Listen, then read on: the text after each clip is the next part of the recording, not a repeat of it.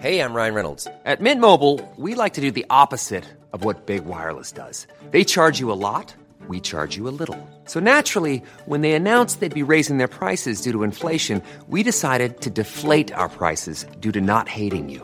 That's right. We're cutting the price of Mint Unlimited from $30 a month to just $15 a month. Give it a try at mintmobile.com slash switch. $45 upfront for three months plus taxes and fees. Promo rate for new customers for limited time. Unlimited more than 40 gigabytes per month. Slows. Full terms at mintmobile.com. Good morning, Ned. Ciao, Davide. Where are you? Well, won't surprise you to know that I'm at the Giro d'Italia.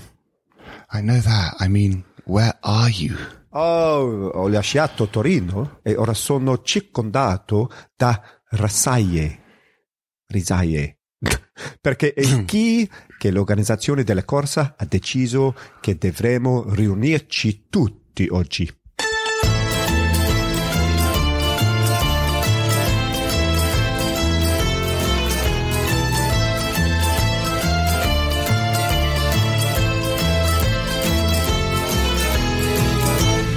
In an overly ambitious attempt to never stray far farfalle from the daily goings on of this year's Giro d'Italia, Ned Boulting and I will be speaking every morning to recap the goings on of the day before. I'm David Millar, and I'll be hosting this show from the comfort of my home in Girona. And I'm Ned Boulting, and I'm slightly overreaching with my Italian skills. I know that you very much like watching young men time trial on their time trial bikes. So, did you enjoy watching the time trial, Ned? Yeah, I did, David. Did you watch it?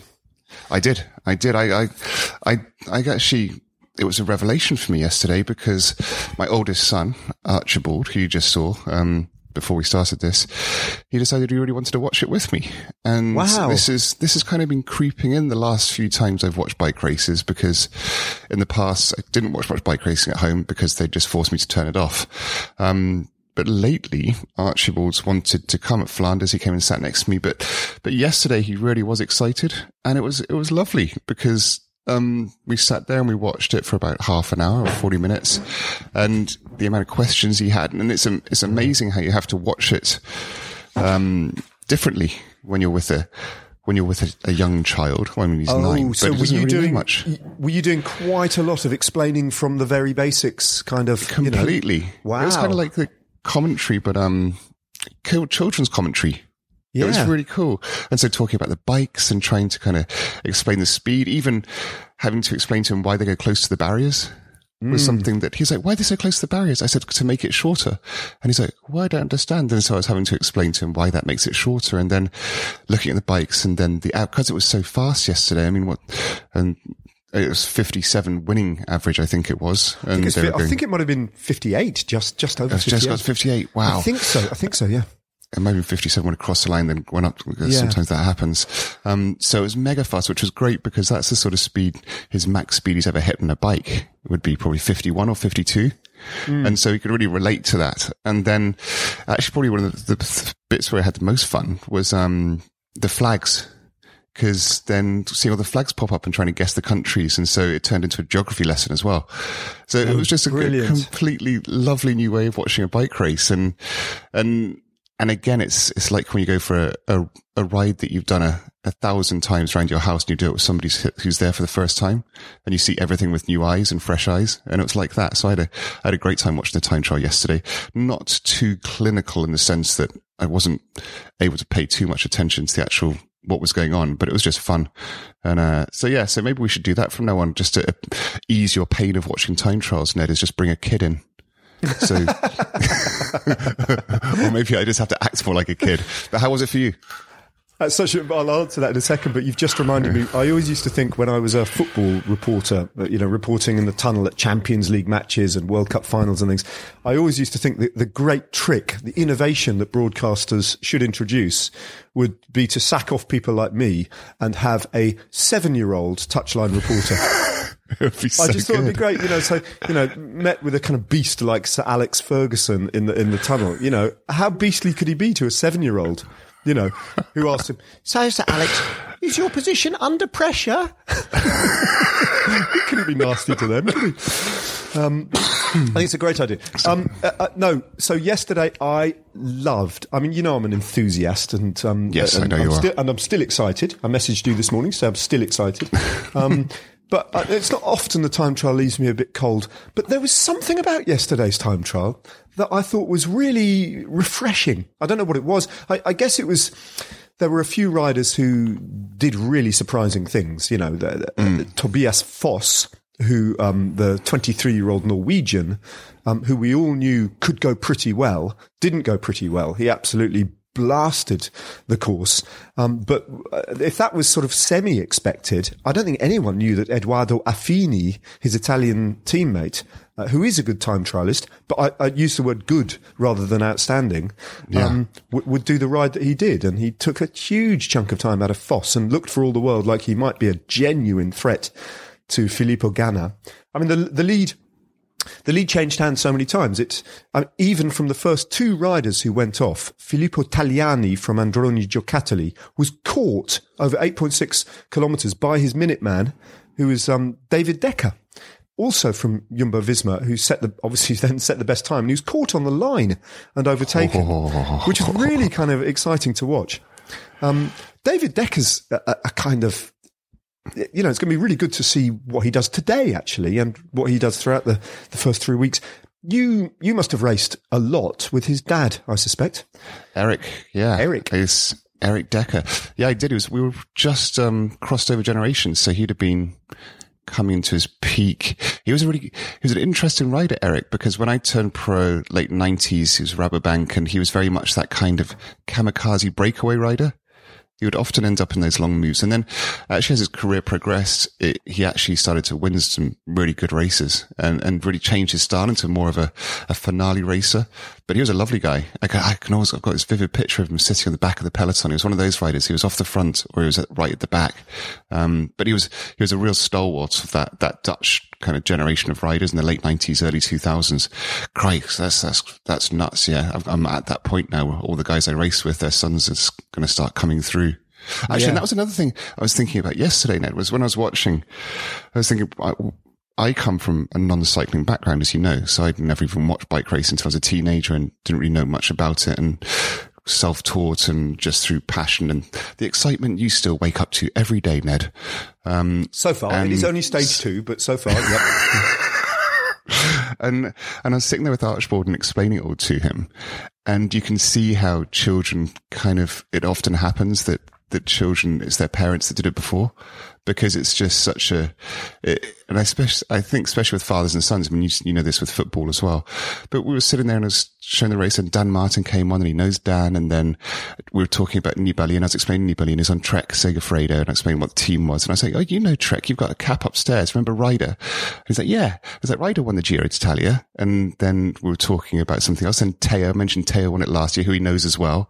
I think this is just so weird is you've grown up with Giro winners that are dad's daddy's friends and and then just it, I know all about it and explaining it. So it just it's almost like osmosis just going into him all the time uh, in That the is so background. cool. There's But no he just thinks these are just grown-ups that your dad knows. Just grown-ups. Uh, Yeah, just come around the house sometimes. And, and now he's beginning to join the dots about what they're actually, Yeah. what they've accomplished in their careers and who they've, what, what yeah, yeah. It's, it's it's mega, and it was like, and it really kind of hit home to me as well how privileged the privilege that is, and just a, Yeah. in a in a really nice way that you kind of bump into, and he, so there's no, and I guess yeah, you're right. He joins the dots. They're just daddy's friends. Then there's always then he's seeing on TV this huge race and all these things. It's like they won that, and it's like so. So it'll be really weird for him, I think, in the next few years, just to kind of, and and then there's the added fact that he's a huge Ineos fan because Auntie Francis used to run that team. So, so the moment Ineos comes in, it's um, it's like Ineos, which is pretty funny, really. But it's um, quite odd. yeah, Quite unusual. petrol. Oil. I'm a big fan of fracking. Yeah. Um, Brilliant. Plastic. Yeah, well, yeah. But um, but yeah. So I mean, all of that was really nice, and but but yeah, and I think so. What was and if I look at the results now, Ned, what is interesting, I think, especially in a time trial like this, and going from Dekker to Affini Foss, and even Van Emden in six, Jumbo Visma. Hmm. Kind of all over that top 10 to hmm. Deceuninck Quickstep, three riders as well in the top 10. Ineos, um, Ineos got Ineos- Moscon and Ganna, right? Both in the top 10, I think. Yeah, yeah, just so it's, it's that's three teams who have taken up almost all the places. There's only two two teams that that, that scraped in there: Qhubeka and Israel Startup, Qhubeka with Walscheid and Brändle for, for Israel Startup. And, Yeah. and, you know, watching that time trial yesterday when it's such a huge, a fast one, you can see how those teams that are specialist, that have all the tech, and you, the tech just looks amazing now. Everyone looks so good. The speed suits are amazing. The bike's slick. The position's awesome. And it really does shine through because you can, you know that Ineos Grenadiers put a lot of effort in. We know Jumbo Visma do. We know Deceuninck Quickstep. And it's just, it's there on, on paper in front of us that, that it goes to show that that work pays off.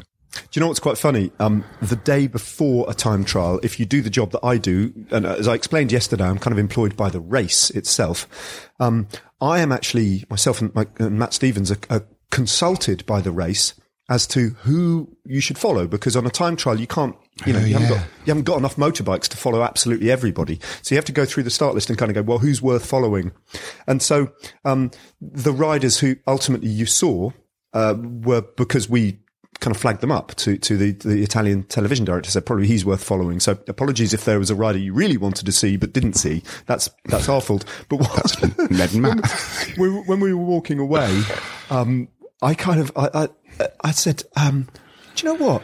I don't think, and I think I'm right in saying, I don't think we saw a single Bardiani rider, oh, that's true. and and, and literally there wasn't one. I mean, uh, obviously, I watched the whole thing from start to finish because I was commentating without break. Um, Oh, you imagine the Italian, sponsors. can you imagine that? It's their biggest gig of the year, and it would have got a big TV audience. Judging by the size of the crowds out in Turin yesterday, were it's- they, were they wild carded? they were they were wild carded, yeah. So Alpecin Phoenix, the way it works is Alpecin Phoenix qualify uh, by dint of being the uh, leading continental, uh, pro continental team, pro tour team, or whatever it's called. Um, uh, Bardiani got the one of the three wild cards. Eolo Kometa got the second one, as we discussed. They're quite a big deal in Italy uh, now. Um, uh, oh, sorry, we didn't see them either. Not one rider of theirs was featured yesterday, and Yeah. um, the other the other wild card went to Vini Zabu, but they had to they voluntarily withdrew after a couple of their riders have tested positive this year and uh, have been suspended. So they withdrew, and that opened the door for Gianni Savio then to bring Androni Giocattoli, who were always at the Giro and who were deeply snubbed for not having received a wild card in the first place. Yeah, Um, it's interesting actually on that one, um, and probably I, I I don't think the the race director can have any influence on that. But there's quotes from um, Mauro Vegni, who's the director of uh, of the Giro, saying he'd have preferred not to have wild cards here at the race because there's too many teams, and so there's almost that sort of sense of he's already putting that out there, and he'll have close relationships with the TV. He's almost just angry it's like because there's too many teams, but that's a UCI kind of that have enforced that. So it's it's interesting because he's obviously not happy. He thinks there's too many teams at the race, and so he's almost just kind of making a statement. Not that he's got the power to do that, but you never know. He's not encouraging the TV. That's for sure. In the Uh, past, uh, yeah, it- that's really in interesting. past, I didn't, didn't read yeah. those quotes. That's that's really interesting. Yeah, it's um yeah, so that that could have a slight impact because that just sends that vibe around that the the wildcard teams aren't really that welcome. And whereas in the past they'd get feted and kind of made a big deal of uh, those smaller Italian teams, I think in the modern sport it's like no, we don't need that here. So anyway, interesting. Ooh, yeah. Well, one solution is just don't don't show them on the telly. It'd be interesting how they manage that today. We'll get- lose your we'll get- sponsors. it's a bit rough. So anyway, so j- just to complete my little thought about David Decker. Um, David is what, Yes. what, a, what an amazing year he's had because this is his debut as a as a world tour pro. So he's kind of he's only turned he's 23. I think he's turned pro this year, and he was sent straight to the UAE tour, which is a world tour race. Think of it what you will, it's nonetheless a world tour race, and it's a really strong peloton actually. Always um, out in Dubai and Abu Dhabi. Stage one, he got in the move in the in a brutal kind of crosswinds day where it all blew apart, and he got in a kind of 18 man group that got away and stayed away right to the very end and contained Mathieu van der Poel, who duly won the stage. Uh, David Dekker finished uh, in a strong second place in that selective group sprint. And then overnight, uh, Mathieu van der Poel's team had a COVID positive amongst their their entourage, and so they had to leave the race overnight, and that meant that David Dekker was in the leader's jersey the next day on a world tour race on his, on his second day of, of uh, professional bike racing. But he's a he's a phenomenally um, gifted rider, and I think he's going to be the lead out man for Dylan Groenewegen uh, today. Uh, so that's that's that's one to watch. That's going to be really good. Now, Yeah. um, you sent me uh, you sent me a little suggested kind of running order, didn't well, you? I was going to talk about Ned. Um, just a little bit of a reminder to our listeners the concept of our, our, our show and the fact that oh we're right, can you up. remind me as well? yeah. Um, still going to make it up now as I go along. Yeah. Uh, no, we, we, a spoke a couple of weeks a, a couple of weeks ago because we hadn't done Never Strays Far in since December. Yeah. And we needed a I've been reason. saying and- I've and- been saying we hadn't done it for four months. I actually checked, and we hadn't done it for five months. There you go, nearly half a year. Oh, nearly That's half the a year, regularity. So we thought, in our classic fashion, we'd flip the other side of the coin and do it every day for three weeks or over three and a half weeks. Just because we're stupid. And so that means we're, we're on the phone to each other, hence the croaky voice bit at 6.45 most mornings to do this and try and get it out. And Yeah. the point being is that we know from working on Bike Race and you're there, often uh, a lot of the information comes in overnight and you get a little bit of time to digest everything. And we thought it would be really cool for, for us to do catch ups the morning after and then for people to be able to listen to it, uh, on their way to work or breakfast to kind of get that, that classic morning show update of what happened the day before. And so it's, it, this is sponsored by chapter three and the road book. And we'll go more into them as the race goes on. But actually it's more about Ned and I just catching up and talking about bike racing every morning and, and trying to keep this up. And it's going to be a, a challenge, but I think we're up for it, Ned. So I, I- I'm I'm not being paid by the road book uh, for this. Are you are you being paid a lot of money by Chapter Three to do this, David? Uh, it, tons. I mean, it's, it's the only reason I'm getting up. I'm getting up. I like the I like the word sponsored in this context. Um, it's a, Well, it's a, we're it's a sponsoring It's a conceptual. It's a conceptual sponsorship, isn't it? it's just a right for us to talk about the other things we do at some point when we, um, we- we when we find the time. of- yeah, yeah, but it's true. dribble in a- It's like what that old model saying, I don't get out of bed for, for less than what, $10,000 a day or something or a hundred thousand. It's like we get out of bed for free. That's what we do for the Yeah. love of it, for the No, I love like, of I the like sport. the fact that I like I, I, I, like, I like the way you've intro- reminded me of the concept of this because I was beginning to wonder. Um, but the, the reason that we, there's a couple of reasons why we're doing it in the morning, as you said, a big feature of the ITV Tour de France podcast is our sheer um, uh, exhaustion. Always, and and the fact that we just want to get we just want to get away, get on the road. So there's always in the ITV podcast that we record kind of maybe an hour after the end of the race with uh, you know faced with a two and a half three hour drive ahead of us. There's always those bits in the podcast where someone will say, "So who's in the who won the King of the Who's in the King of the Mountains jersey?" yeah. And we'll all and none of us will know, and we'll all look and at each other running around trying to get paper printed, yeah, printed out we'll all results. go. Uh, don't know. It doesn't really matter, does it? I don't know. Yeah. And we're kind of so we'll try. We'll try and be a bit more um, kind of. it's a kind of fresh concept, But- actually having information. and also, you like the idea of it being like a a, um, a morning radio show. Like a morning radio Morning show. radio. Good Just a morning, little David bit of, what's that, morning? Yeah. With a Yeah, morning we could cup do- of coffee. Well, Maybe we could have a little drive, you know, like travel report section. Like- Well, I'd love it to get travel Traffic report. jam, I mean, yeah. I, I reckon we'll get more confident time goes on. We'll be dropping in interviews, calling up Ryder late at night over in Canada, you know, from our early morning. Uh, probably Okay. we shouldn't do that. Yeah, But- no, maybe not. Maybe not. no, not, not that one. But yeah, I mean, um, we'll see. But I, I, uh, I should no. I I'm should do that. shouldn't I? I should do tra- I should. I think I should do traffic updates I from think whichever city I'm I'm in. Right. So in, Yeah. I'm in Novara today, and I could go. You know, there are three kilometer, uh, three kilometers of slow moving traffic on the uh, southbound uh, dual carriageway uh, between Turin and Milan. Effect, you know, like that. Except Like that very good. I'll have to be slightly better than that. Yeah. Yeah. We'll have to have a little jingle, get Perry to make us a little kind of drive time jingle like because it is. It's a breakfast quiz. show. Anyway, Yeah, maybe a bit of music. Yeah. Oh, we got music. Um, so yeah, so that's the concept of that. Um, now regards today's show, I was, I was wondering about talking a bit through what doing a prologue is like. Yes, I- please. I think because, um, it's such a weird one. Uh, it's the shortest event, essentially, and you can correct me on these because these days you, you've got the latest info. A prologue is any event under nine kilometers. It look at your wasn't, a pro- it wasn't a prologue yesterday. No, so it's, so it's 8.5k, so it's under 8ks. Yeah, I think so. Yeah, so that's what I mean. So Yeah. yesterday, but for riders, you basically consider anything under 10 to be a prologue. But Okay. actually officially, officially, I think in the UCI rules, it's anything under eight kilometers, Okay. which is just one of those silly cycling rules. Cause you would think it'd be single digits would make it simpler. Yeah. Well, Um, you maybe but- should explain, David, why that's even a thing. I mean, why why do you differentiate between a short time trial and a prologue? Yeah, again, well, okay, the effort. I mean, so anything, it's the shortest event you do as a professional cyclist. you don't do anything on it in road cycling and road racing. It's it is a single digit race um, when it comes to kilometers, and that means that it's the most intense effort you do. Um, which is kind of weird because most of the time, obviously, as we know, we're trained for, for ultra endurance effectively. Uh, as we've seen, three week grand tours, 250 plus kilometer one day races. Um, so it's a really kind of strange one to then drop in these super intense, what the equivalent to kind of four minute mile events where you've just got a, it's a middle distance kind of sprint, really. Uh, and so it does mean that there's very few riders in the peloton who are suited to it.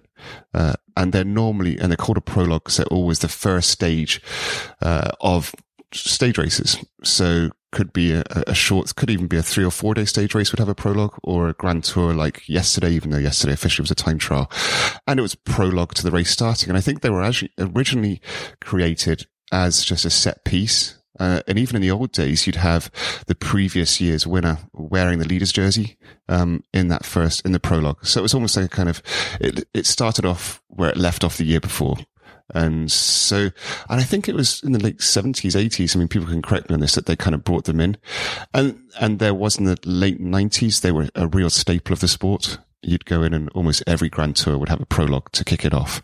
And that's where the previous year's winner would be there and all their pomp in the leaders' jerseys that they'd, that they'd worn the, finished the, the year before. And, and it set the wheels in motion for what was ahead.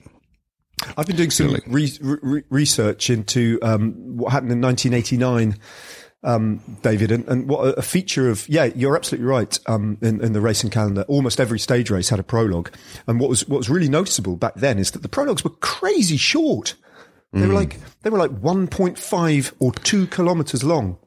Yeah. Quite often, um, which is a whole different ball. I mean, that's a, there's a big difference, I, I would imagine, between doing that and doing 8.6 kilometers, which was yesterday. That's a, that moves it up again or down again or something. Yeah, yeah there is. Cause I mean, that's when actually sprinters would stand a legitimate chance. Uh, big sprinters like back in the day, Cipollini or these days, I mean, Cav at his best could do any prologue really well, but under 4Ks, he'd be in his own, he'd be, just be exceptional. And got guys like Brett Lancaster who won a prologue at the Giro d'Italia where it was just an out and back kilometer, I think, dead straight, or it might even just been out and not come back. Um, but they, those were really special events. And I think over time, they realized, and they were experiments. You see a lot in professional cycling where things come and go. It's quite cyclical.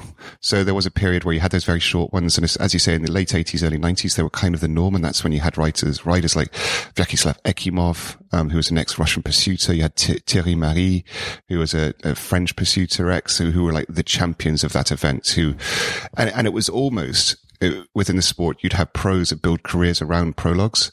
And to be perf- perfectly frank, that's what gave Chris Boardman his accelerated start in the sport. He came in and saw that from afar. So when he turned pro in 93, 94, um, he came into this, the kind of almost the, the height of prologues within Grand Tours. And they're around four kilometers, five kilometers, which was what he was exceptional at. He was Olympic champion and he just ripped a hole in the sport and just changed the whole game. And I think it was once it started to get that specialized is when organizers start, as usual, go, okay, well, that's getting too formulaic back let's uh, now change it up again. But that was really the mid 90s was when it was at its peak. And that's where Chris Boardman, I think, revolutionized the sport because he saw it and came in and, and brought in all this crazy equipment and position and specific training. And they were like, hang on, that's not fair. that, that's so Chris, isn't it? To identify, uh, ah, there's an opportunity there, and if I approach it like this, I can exploit it to my advantage. And that's exactly what he did. And you know, just saw it, yeah. saw the thing that other people couldn't see. He'd been uh, playing our playing our sorry playing our gladiator game. I think we're going to come on to that, aren't we? Our gladiator Possibly game. will, yes. Chris Chris would be Chris would be a good one to think about. You know, what kind of gladiator he'd be maybe one that hasn't yet been invented. Chris would have to because I think yeah. I think Chris would come into the arena armed with a very specific and hitherto unseen weapon. You know, yeah, or, that, that, that no that, one has thought about before. You know what Chris would be doing because you know they're allowed to choose their weapons as they go out. Often, I think in the old where you just right. have all the weapons, he'd just be yeah. biding his time at the back of the queue, seeing what everyone else was taking. Yeah. Then just like, then he'd have like, he'd have hidden some tools in his back. That Peter Keen had designed be, for him. Yeah. And he'd be making, he'd be then knocking together like MacGyver a special weapon that could Yeah. conquer everybody else's weapons. It was- And so come out all nonchalantly and then just pull out this like lightsaber. Even Filippo destroy. Ganna with his big hammer would be powerless.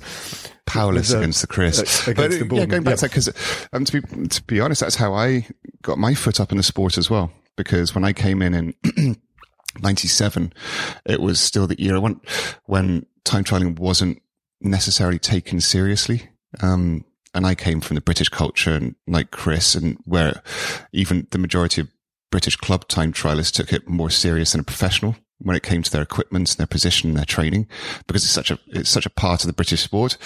I mean, probably a little less now because the way the sport's changed so much in the UK. But in the in the late 20th century, let's say, in most of the 20th century, time trialing was the the sport of the the the British um, culture, and so we had this huge head start in it and it was accepted. So when I came in, I put more care into my bikes. I had, I put more care into my training, my equipment, and I had an instant advantage. And I saw that as a gaping hole in an opportunity for me, especially as I was so young. I was 19, 20 and uh, it was doing those shorter events. I could beat the, the, the big guys and also doping was pretty rife. And I guess a bit like Chris, I saw an opportunity there in the time trials. You could beat the best, um, the best, the best who are doping clean, uh, with those kind of with those performance uh, advantages of equipment and training and and specific dedication to it, preparation of the race itself and reconnaissance.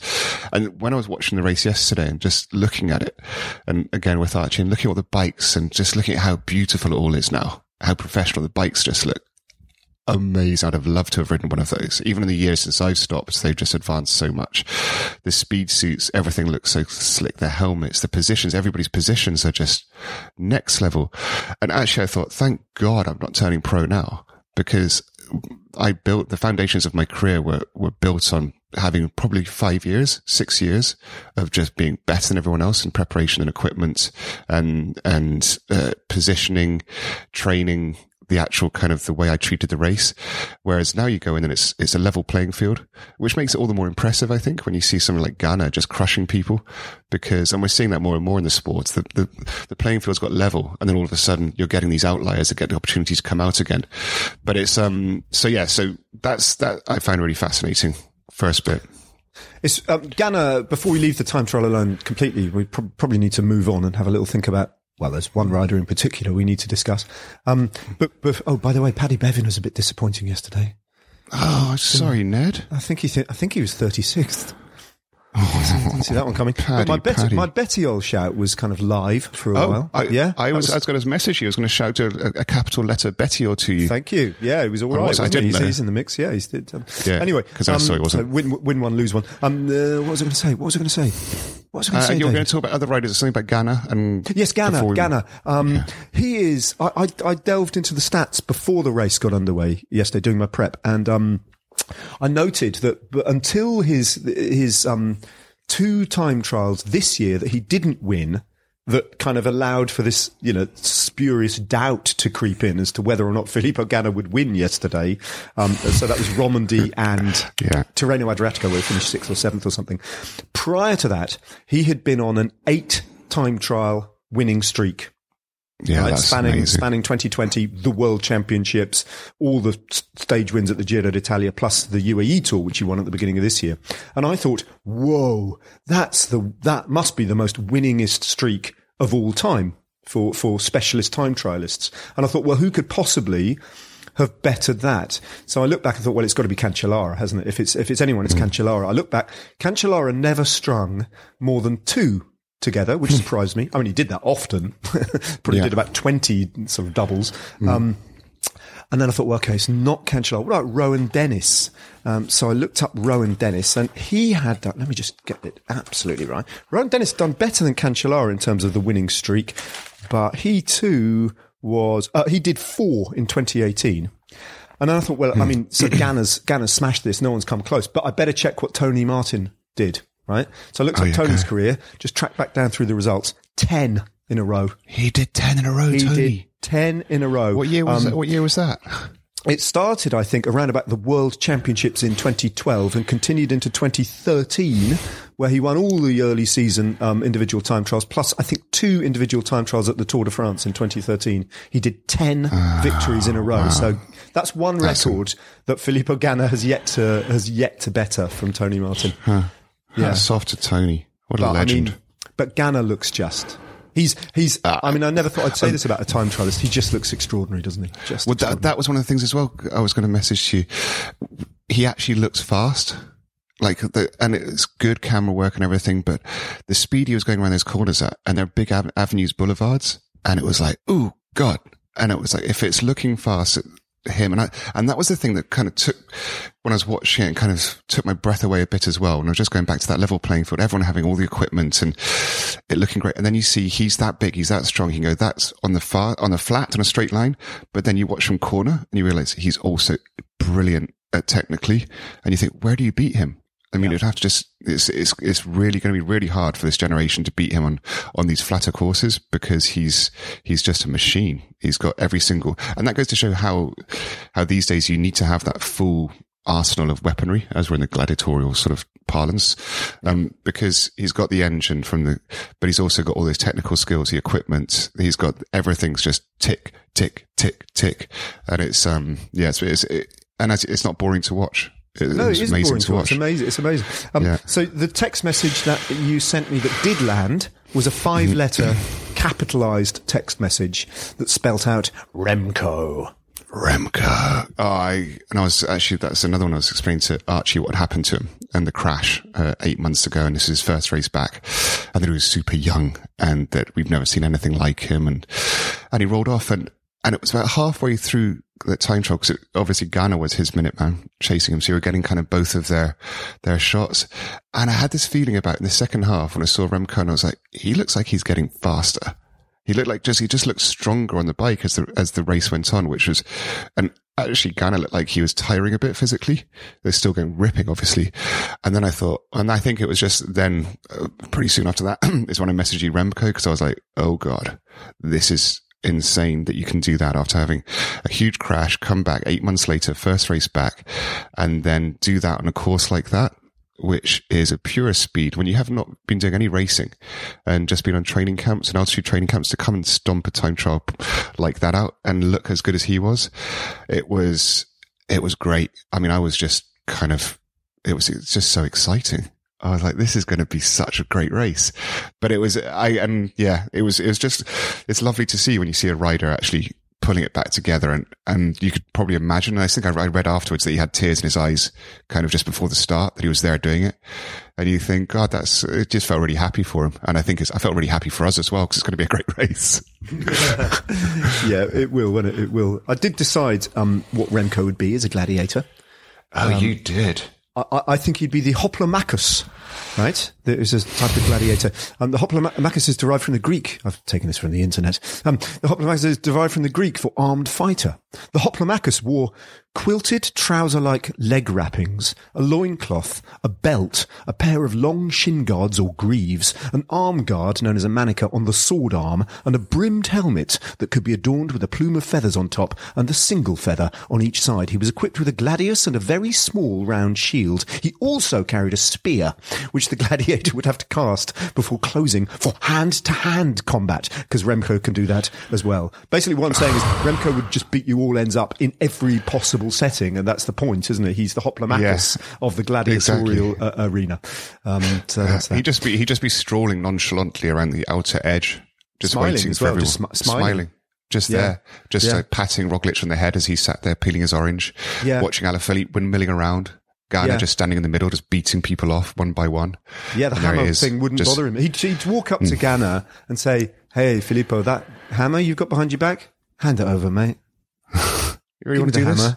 Hammer." And Ganna would just be disarmed. He'd just say, "Yeah, okay, Remco, I'll just put the hammer down. Yeah. I'll just, hammer I'll just put it down. down. I'll just put it down because you're Re- you're Remco." And then, um, you know, Uh, brilliant. Oh, that's about it, Ned. We got No, it's not. No, it's not. I've got to talk to. I've got to talk to you about today, David, because it's a breakfast show, and I want to talk to you Oh, about course, what's going to yeah. happen. What's going to happen today? So today we've got a sprinty stage. It's 179 kilometres from Stupinigi. Stupinigi. Stupinigi, Stupinigi. is on the, is on the outskirts of um, a, a little suburb outside Turin called Nichelino, and I st- I spent three nights in August last year in Nichelino. I was really excited because I was moving between Strade Bianche and Milano Torino, commentating for the Italians, and they said you're going to spend three nights in Nichelino. And doesn't Nichelino sound like a beautiful place? It Turns sounds out- amazing. Turns out it isn't. Um, it's kind of the Italian equivalent of Stevenage. Sorry if you live in Stevenage and you've just been offended by that. But, um, but anyway, I, I spent three nights in Nichelino. However, on the outskirts of Nichelino is Stupinigi. And Stupinigi, which you will see on the telly today if you watch the stage from the start, features this um, hunting lodge uh, that was built in the early 18th century by, um, it's called the Palazzo di Caccia, the, the literally the hunting palace, um, uh, by, uh, it was commissioned by Victor Amadeus II, and it was the hunting lodge to the House of Savoy. And it is, it is, I mean, hunting lodge doesn't do it justice, David. It looks like the Palace of Versailles. It is, it in, up. it's mind-blowingly vast. It's absolutely incredible and um, really extraordinary, and it's a UNESCO World Heritage Site. That's where they roll out from today. Um, it's flat. They head northeast um, towards where I am now, Novara, which is in the flattest part of Piedmont imaginable. Um, Novara is surrounded by paddy fields. Um, this is there's a lot of rice grown in in this part of uh, Piedmont, and the local speciality here is uh, paniscia, which is a risotto made with lard and uh, and uh, various different vegetables. It's also the centre of the gorgonzola production region of uh, Piedmont and home Got it all going from. and yeah, and even better than that, home to um, Campari, the drink that was invented by uh, Gaspare Campari in 1860. Um, yeah, You lived a good life. yeah. But after 30, I'm quite excited by that. It goes through a little town called uh, Racconigi after 30 kilometres, which has a royal castle in it, which was the birthplace of the last ever king of Italy, Umberto II. Of um, he was born in 1904, and he reigned. I didn't know this little bit of history. He reigned from May the 9th to June the 18th in 1946. He is known as the May King. He was basically appointed by his father, who considered, uh, in a desperate bid to save the monarchy from um, absolution, basically, uh, from what, what's the word, being dissolved, dissolution. Yeah, dissolution. Um, he thought that he was so unpopular that maybe his son would be slightly more popular. And this was all ahead of a referendum in 1946, uh, which they lost effectively. And Italy was then declared a republic. And uh, the royal family were now shorn of their constitutional rights. So the last ever king of Italy was Umberto II. And I was thinking of him when you were talking about, I think yesterday or the day before, you were talking about the Pope forgiving Yes. his assassin. Yes. Umberto Attempted. II was, uh, yeah, yes, so could clearly attempted. I mean, it's the Pope. Good. yeah, he could have done that. Yeah. Umberto II was the was the uh, victim of a, an attempted assassination in Brussels as well by a communist, who he then later forgave. So there was a There little you go. parallel there. So Oh, there you um, go. so That's yeah, nice. Yeah, yeah. That's a lovely way to finish. And it's our first head to head with Dylan Groenewegen and uh, Caleb Ewan, Peter Sagan, and the rest of them today, and it will be very sprinty. And that's that's kind of that, David. Yeah, Well, I'll speak to you tomorrow morning, Ned. I felt the energy levels dipped a little bit today. What did you think? I don't know. I, don't know. felt, I felt quite it's quite enthused. chill. It's quite chill. Okay. Yeah. All I right. know. It's just it's stage one, two, Yeah. stage one. So actually, that's what we got. To, so do we then call this stage one? No, we could. No, I've just been trying to explain to you. Yesterday wasn't a. Pro- I know you've done the whole beautiful thing about a prologue. Oh no, it right. Wasn't Okay, pro- so, it wasn't so a prologue. no, but um, no, but I mean, I know it was stage one yesterday. So what do we call this show then? Stage oh, this one. show. It's stage two. Yeah. Well, that's going to confuse people because we just talked about stage one, though. Well, I know. Well, well. oh no, but we had the concept. See, we, we, yeah, I know. But maybe we need to talk. Well, I enjoyed you Stage talking about review. stage one, but I think, well, yeah, but I think it's stage. I think it's stage. I think we should call it the stage two show because it's the day of stage two, isn't it? But it's got a bit of stage one in it because it's quite hard to talk about. So you've taught me this in the past. Quite hard to talk about things that haven't happened yet. ah, yes, that's the, old, uh, the famous So- Danish proverb. Yeah. So, so I thought you were quite close to making a prediction of your own just now. I thought you were going to make a prediction Well, about Remco. About the sprint.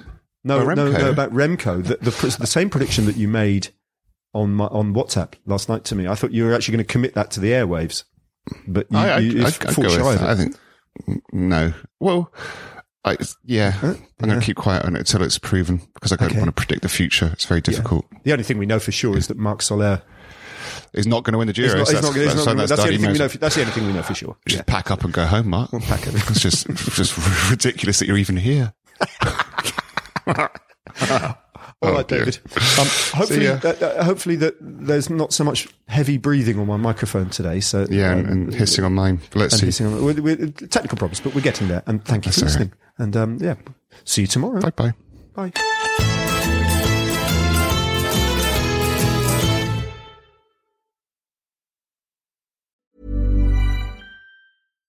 Hi, I'm Daniel, founder of Pretty Litter. Cats and cat owners deserve better than any old fashioned litter. That's why I teamed up with scientists and veterinarians to create Pretty Litter. Its innovative crystal formula has superior odor control and weighs up to 80% less than clay litter.